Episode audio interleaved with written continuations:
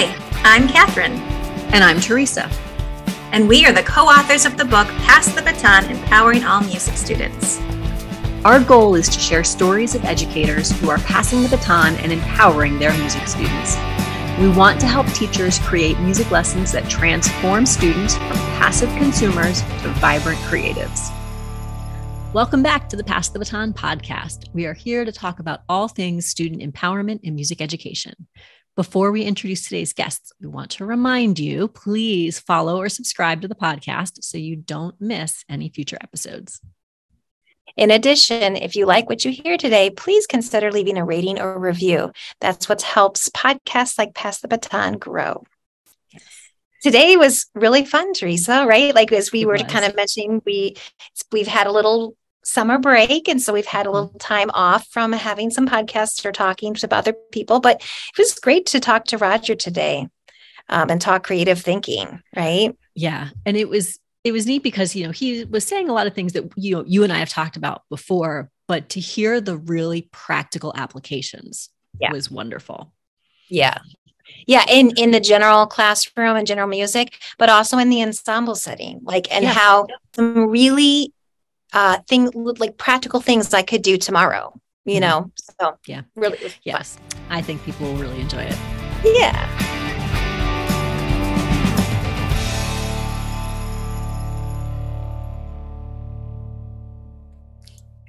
All right. Hello, everyone, and welcome back. We're glad to be recording again. Catherine and I actually had almost a couple months off from recording. So this is a nice treat to be back at it. And we're joined today by Roger Koss. Hi, Roger. Thanks for being here. Thanks. I'm glad to be here. Yeah. So it's kind of funny. I stumbled upon an article that you wrote for MEJ when I was just, you know, doing some of my own reading and things like that. And then last week, it was actually one of my assigned readings for one of the classes I'm taking right now. Really? I was like, oh, this is kind of cool. Wow. Yeah. I mean, it's like a learner-centered, project-based type course. So it was perfect. We're like, this is meant to be. Yeah. So before we dig into the content, can you maybe tell us about yourself, a little about your background and your teaching role? Yeah. So I am currently a elementary and middle school teacher. I teach at a school called Hickman Charter School out in California. Was previously at another charter school for about 9 years, and then at a small little private school in San Jose, which is where actually I got my start. Taught second grade for a year. Also got to do a little bit of music there. Found out, hey, I really like this music thing. This is really fun. And kind of back up, when I first started teaching second grade, I was in a doctoral. I was in my first couple years of my doctoral program, and I didn't have my teaching credential, and I thought, like, man, I really like teaching music. Like, that's something I really want to pursue more. Should I drop out of this doctoral program and get my teaching credential? And so I had some wise friends who convinced me otherwise. They're like, no, just finish it. Like, you can always go back for your teaching credential, in which I did. And so from there, I went to a charter school in Modesto and was there for 9 years. And that's where I really cut my teeth and learned to be a teacher, you know. And it was a great experience. And I'm sure we'll talk about this at some point, but just being at a charter school, and I know people have different feelings about being at, you know, about charter schools, but they give you a lot of room to innovate. And there's that room to be able to do that. And so I really got to try out a lot of these ideas that I had been kind of thinking about, I had been experimenting with.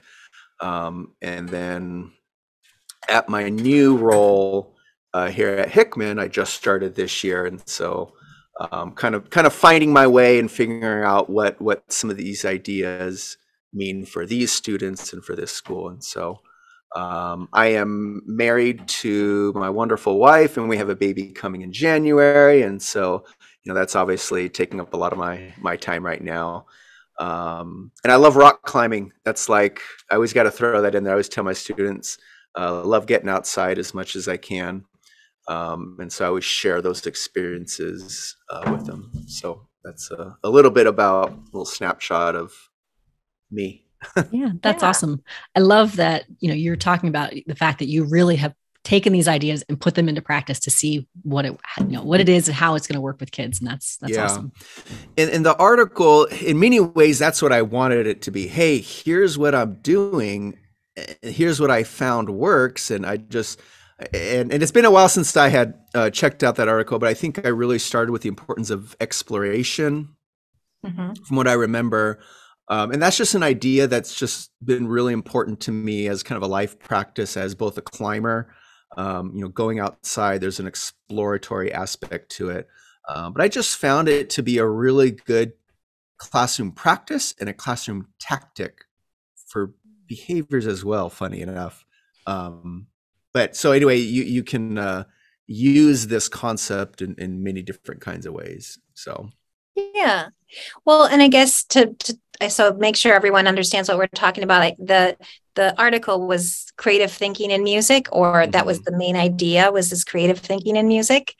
And so I think you gave us a little bit of your why, but I guess is there, was it just your perspective of how you'd like to live life and explore and do other things that kind of brought that to the music classroom, or what's the why behind that creative thinking in music? Yeah, so for further, my musical context that I'm coming from is primarily a jazz pianist. I was a double major for a while in college. That was tough. You know, trying to pursue jazz and classical, you kind of just become okay at everything. I eventually just decided to pursue jazz as my focus, and so. So anyways, so that's kind of my background as a musician, primarily jazz pianist and a bunch of other little things. But I just remember growing up, I always wanted to compose music and never really knew how. And learning to improvise was a struggle. And I remember in high school really just like, man, I can't figure this out. Like, what do I do? And I had some teachers that kind of helped me out, but it's just something I never really encountered in school. And so it's something that I kind of a lifelong pursuit, learning how to be creative in music, primarily through composition and improvisation. And it was kind of interesting just doing the whole classical major thing. And you know, this may rub some people the wrong way, but I'll just say it. And then if it'll spark conversation, that's great. You know, in many ways, kind of playing classical, you know, classical music, like it's just kind of music that's been composed before. To me, it's you're recreating something, but it's I don't know how creative it is. Sure, there are creative interpretations of pieces, but I felt like in many ways, while my teacher was great at what he did, and you know, he kind of did it his way, I don't feel like I got to make a lot of creative decisions, or I wasn't really told, hey, here's how you make a creative decision. And there's different ways of interpreting this passage. It was more like, hey, here's how to make it sound great. And he was right, you know, sounded great, you know, when I played it how he wanted me to. But the skill of learning how to make these aesthetic decisions, I don't know if I really picked up much on that. So anyway, it's just kind of something that I've noticed in my time where I went to school. But I noticed, oh, when I went to play jazz, I got to be creative and make my own decisions, you know, whether they were great or not, you know, at least I had a teacher to kind of guide me and, hey, here's why this might've been a good decision or maybe not. So. Yeah. Yeah. I think Teresa and I both are on the same wavelength. Like you want kids to be lifelong learners and consumers and creators of music. And so they have to have the confidence to think, you know, I know how to make those musical decisions, or I can figure it out. Right. You know, so they're not just, a lot of people, you know, just you see that are like, oh, I'm not musical. I don't know how, right? Like they don't have that growth mindset because of maybe the instruction they've had or whatever it is. But yeah. Totally. Yeah. And it's funny, like, think of how often kids get to make decisions during the school day. Never, you know? And then we get mad at them for making poor decisions. Like, well, when do we ever guide them in making these decisions? And I say that as somebody who's kind of in the trenches, like, no, I know what it means to try to give them decision-making power, because many of them, you know, you're going to get all kinds of different things. whether it be how to act or how to create a piece of music, you know. And I don't know if I read this somewhere, or if I thought I probably read it. I'm not that smart to think of this kind of stuff myself, but somebody I'm sure said, you know, when during the school day do kids get to be creative and use their imagination and make decisions? It's out at recess. It's not in the classroom. As soon as they come into the classroom, you know, we take away that opportunity to learn how to make decisions, aesthetic or otherwise. And it's just something kind of thought about, like, man, and you know, in my classroom, I'm, you know, who's making all the decisions? It's an interesting filter to go and observe a classroom through. Who's making the decisions here? And it's so funny because I think so many people, they say, but music class, it's creative. Like, it can be if we allow them to be creative. Yeah. There's a wonderful lecture kind of interview by, I'm not sure how to say her first name, Maude Hickey. Oh, I might be butchering it. Where she talks about, you know, if we structured an visual arts program like we do music oftentimes, and essentially, like, you know, if all kids did was recreate exactly other art pieces, you know, it's like, well, that's not very artistic. You know, they should have a chance to kind of create their own. But it's like, but we don't really do that a whole lot in music. And so I've really tried to make space in my music classrooms to let students be creative, especially through composition. And her book, I don't know if I have it here. I do have it. It is Music Outside the Lines. It was just been groundbreaking for me. So if your audience, if you're looking for ideas, start with this book. This has been a great book for starting that process. Awesome. Well, thank you. We'll make sure we put a link to that in the notes as well, because that's a good thing. Yeah. So I guess, you know, now that we're thinking, all right, we're realizing that our kids aren't making decisions, and they're definitely not making creative decisions in a lot of classrooms. What does it look like in your music classes? And I know that's a very broad question, since you teach so many different things, but give us some examples, or you know, tell us how you frame. So I'll start with the first lesson in here, and I milk that lesson for, you know, and there's so many different permutations of it, but it's essentially a found sound composition project. Okay. The idea is they create music using sounds that they find around the classroom. And if you have instruments, great, that's a great start. But essentially they have to create a 15-second piece of music using whatever instruments, you know, you want to designate to them. And they have to write it down, but they get to figure out how to write it down. They can use however they want.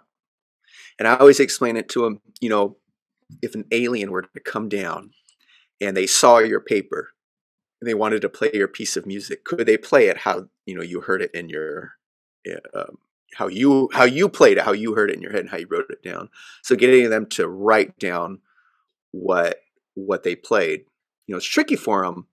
And it's a nice precursor to explain to them, hey, here's why we have music notation, you know, and then you can justify, hey, this quarter note kind of, it solves a problem, you know, this problem of how long do we hit this note? How many do we hit? Well, here's what people have developed, and it's a common language among us.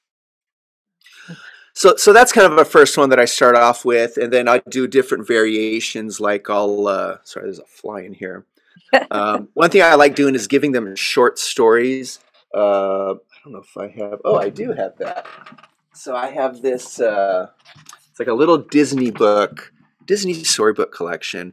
And, you know, in small groups, they'll pick a story, and then they have to write the music to go along with it. So that's usually pretty fun. So they have a narrator, and then they kind of play the sound effects or the, you know, music to match the mood, or the opposite. I'll give them a listening playlist of some jazz, some classical stuff, and then they have to write a story that matches the mood of the music. So they're being creative in that sense. So those are some ideas that kind of come to my head right now. What age groups would you do those with? So with the writing, kind of works best with second and third on up. You know, you can differentiate this by, you know, hey, make a comic book, you know, that matches the music. You know, so there's different ways of doing that.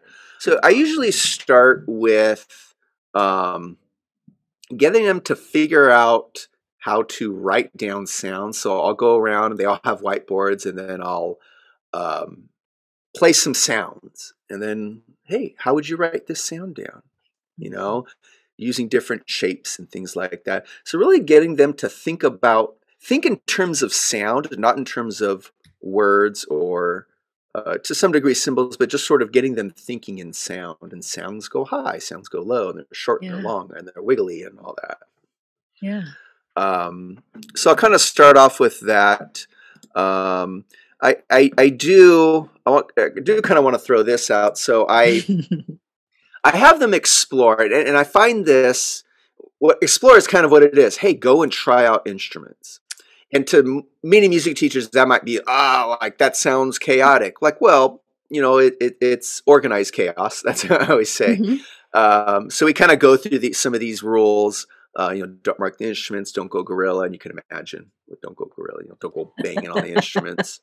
But just getting them, hey, getting them used to freely around the classroom using designated instruments and trying them out, checking out the sounds, because you know that's all they can think about when you start talking about composing. And hey, I want to use that. I want to use that instrument. Like, this solves so many problems. And then we start to organize. Hey, how can we start organizing sound? And that's really what composing is, and improvisation. You're just organizing sound, and start to learn how to do that. And so we got exploration, then we go to writing down sounds, and then, and then there's so many different variations. Then we could talk about colors. Hey, how can we use colors in this process? And anyway, I feel like I'm starting to ramble, but that kind of gives you an idea of where I like to go with this. So, yeah, that's really neat how you're not telling the kids, okay, when you hear this sound, this is what it needs to look like on your page. Or you're not even telling them really you're not telling them much of anything. You're letting them figure it out on their own. And I love that. Yeah. I mean, I'm sure there's times when you might go back and say, okay, now that we've explored, here's some information you should know. But just the fact that the kids can really discover that on their own is huge. Yeah. Well, Peter Webster, so he's sort of the, I don't know if he's the originator of the term creative thinking in music, but he's really done a lot of work on that. You know, he talks about,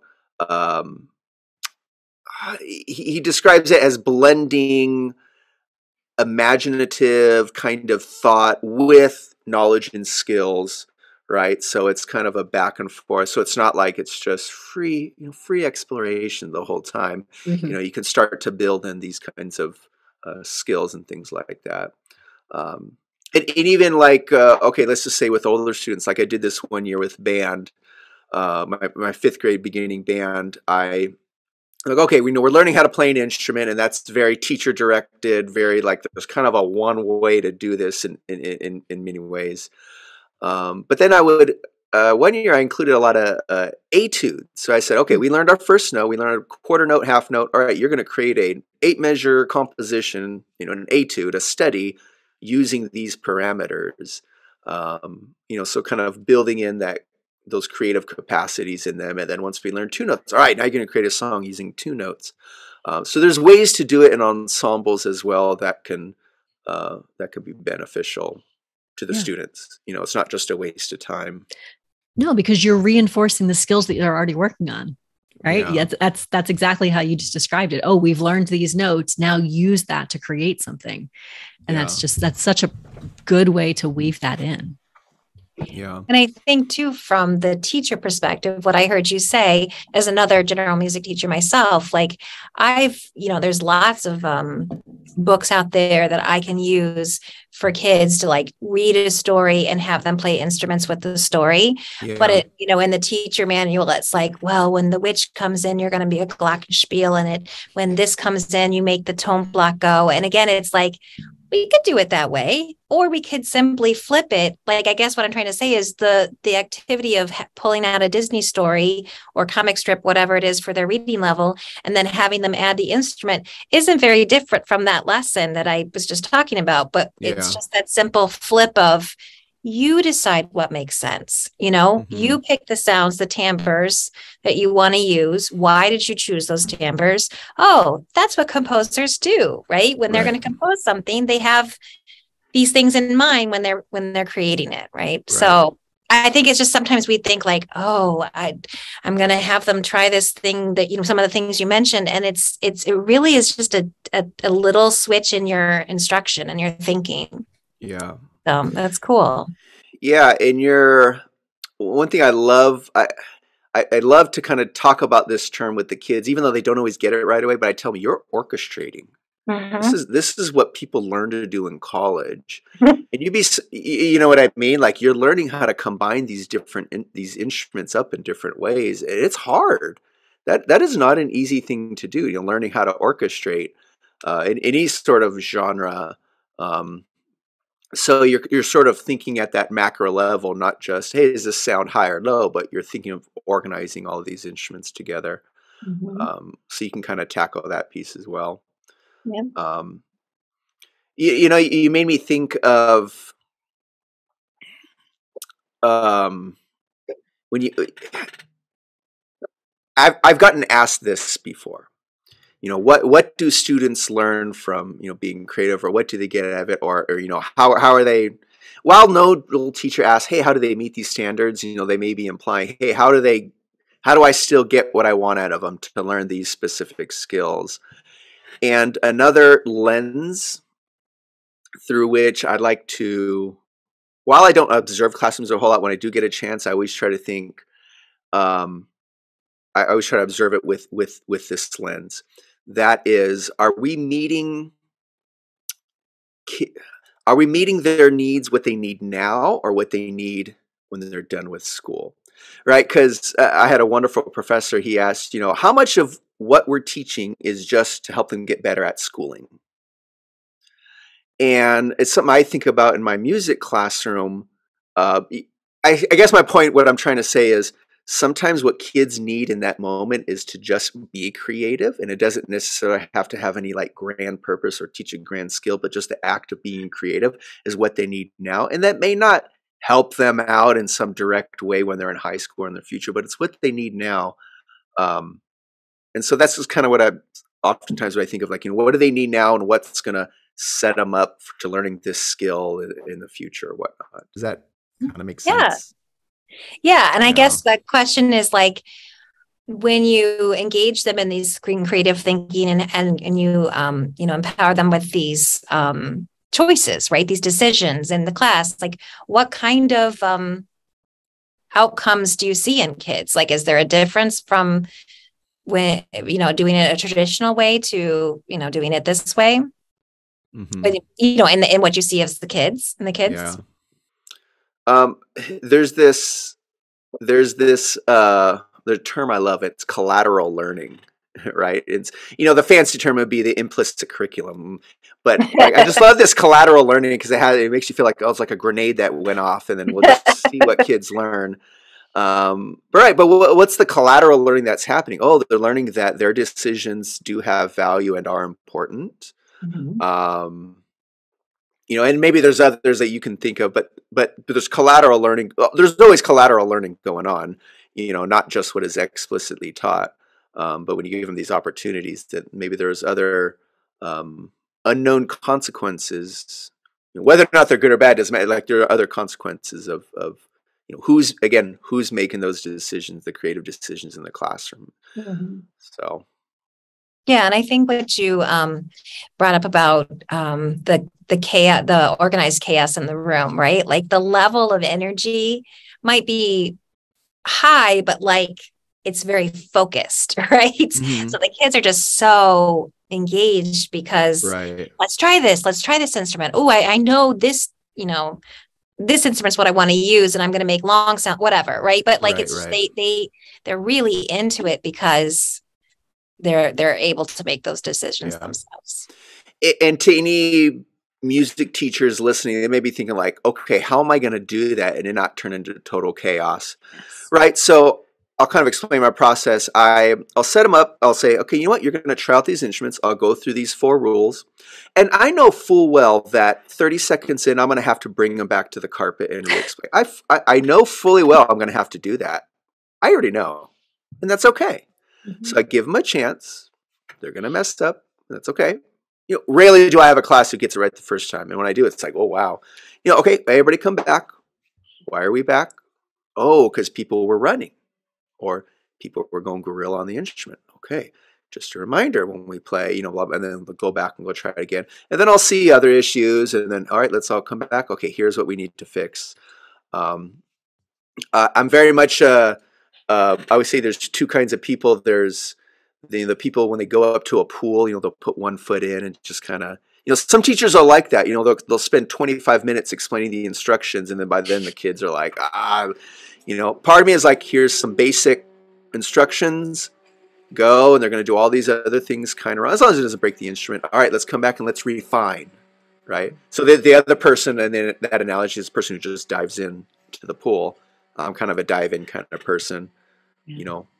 You get about 5 minutes of kids' attention, and then you're going to start to lose them. I'm thinking of younger kids, right? So go try it out. All right, let's come back. Let's refine this process. So there is a way to include exploration in your classroom in a way that's safe for all parties and instruments. If someone wanted to like dip their toe in tomorrow, like just do something, what would that first little step be? Yeah, I would. That's hard not knowing what age. Just getting them create something that using a concept that they're teaching them. If it's quarter note, like okay, right. Alternate between quarter notes and rest. Write your own pattern, and then hold it up. All right, I'm gonna play a couple on my trumpet. Hey, I'm gonna play yours. Oh, cool. That's really cool. So that might be an easy thing to do. Even band can do that. You know, give them whiteboards or a piece of paper. Hey, write down. You know, just using letters C, D, E, different combinations, and then partner up and play it for your partner. You know. Yeah. That would be my go-to, and I think that should be a regular part of. Yeah. Teaching throughout the year, but that's something I think is very doable. Yeah, that's great. Because if you haven't taught in that way, sometimes it can be scary to think about doing some big, huge project right away. But what you're suggesting is just one little thing we try. We realize we can do it, mm-hmm. and then we can start taking more steps. Yeah. That's perfect. Yeah. So like I also teach an ukulele. Quite a bit of ukulele here at my new school, even more than before. But I love having them to do ukulele compositions. So I just talk to them, okay, here's a slash. That means a beat. You know, here's use the chords that you know. So it's kind of self-differentiated. Tell them you have to be able to play it, yeah. Right? All right. If you only know two chords, all right.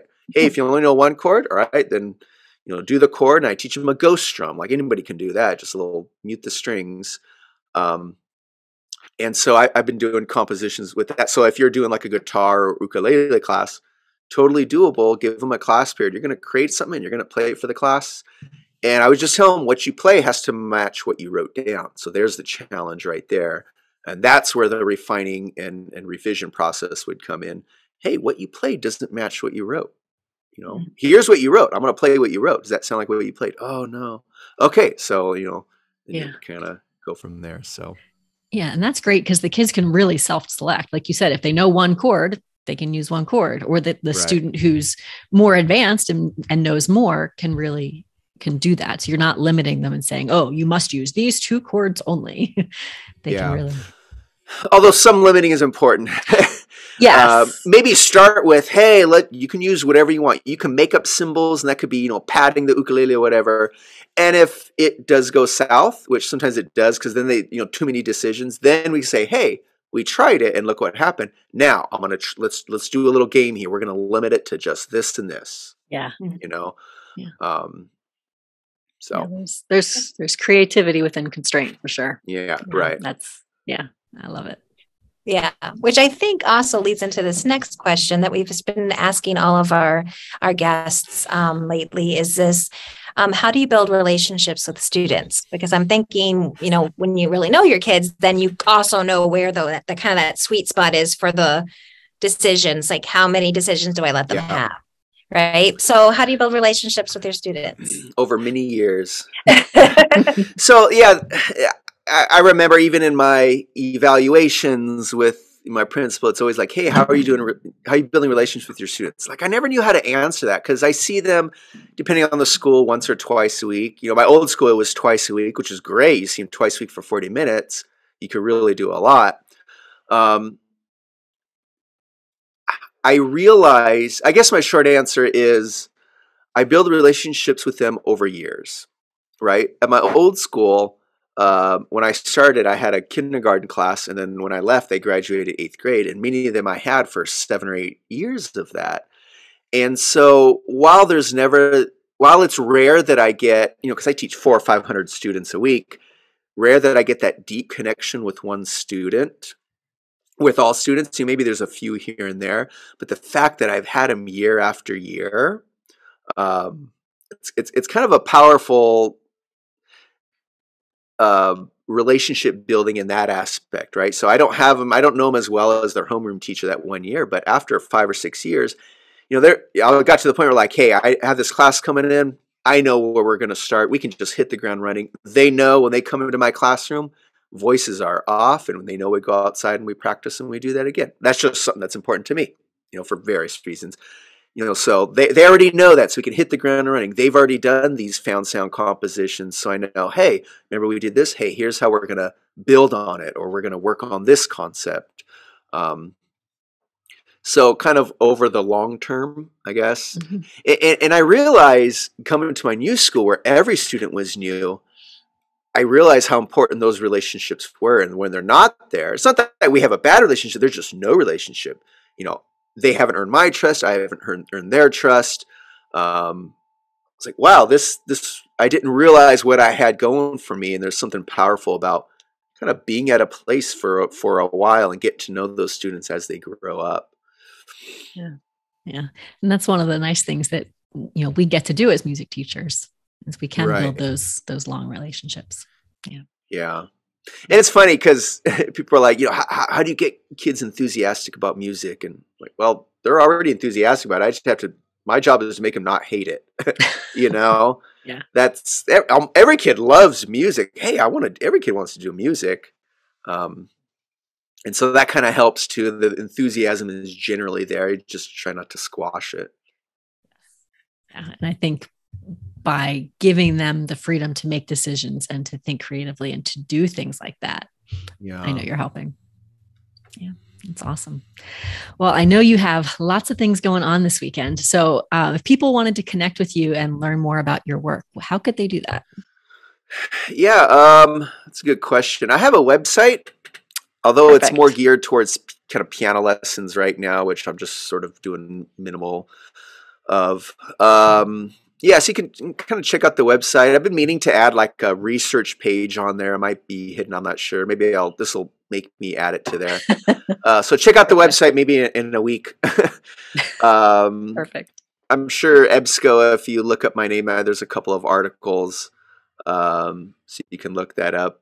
You know, if people have any questions or if ever want to connect, they could always email me, Roger Koss. At gmail.com. And I'm always more than happy to share what's worked for me and what doesn't. And I don't, I guess I do have to say this. I don't want to make it seem like I just kind of have everything figured out as a teacher. I don't, you know, like there's others. We could spend a whole podcast talking about things that I struggle with in terms of getting this creative stuff in the classroom and what hasn't worked.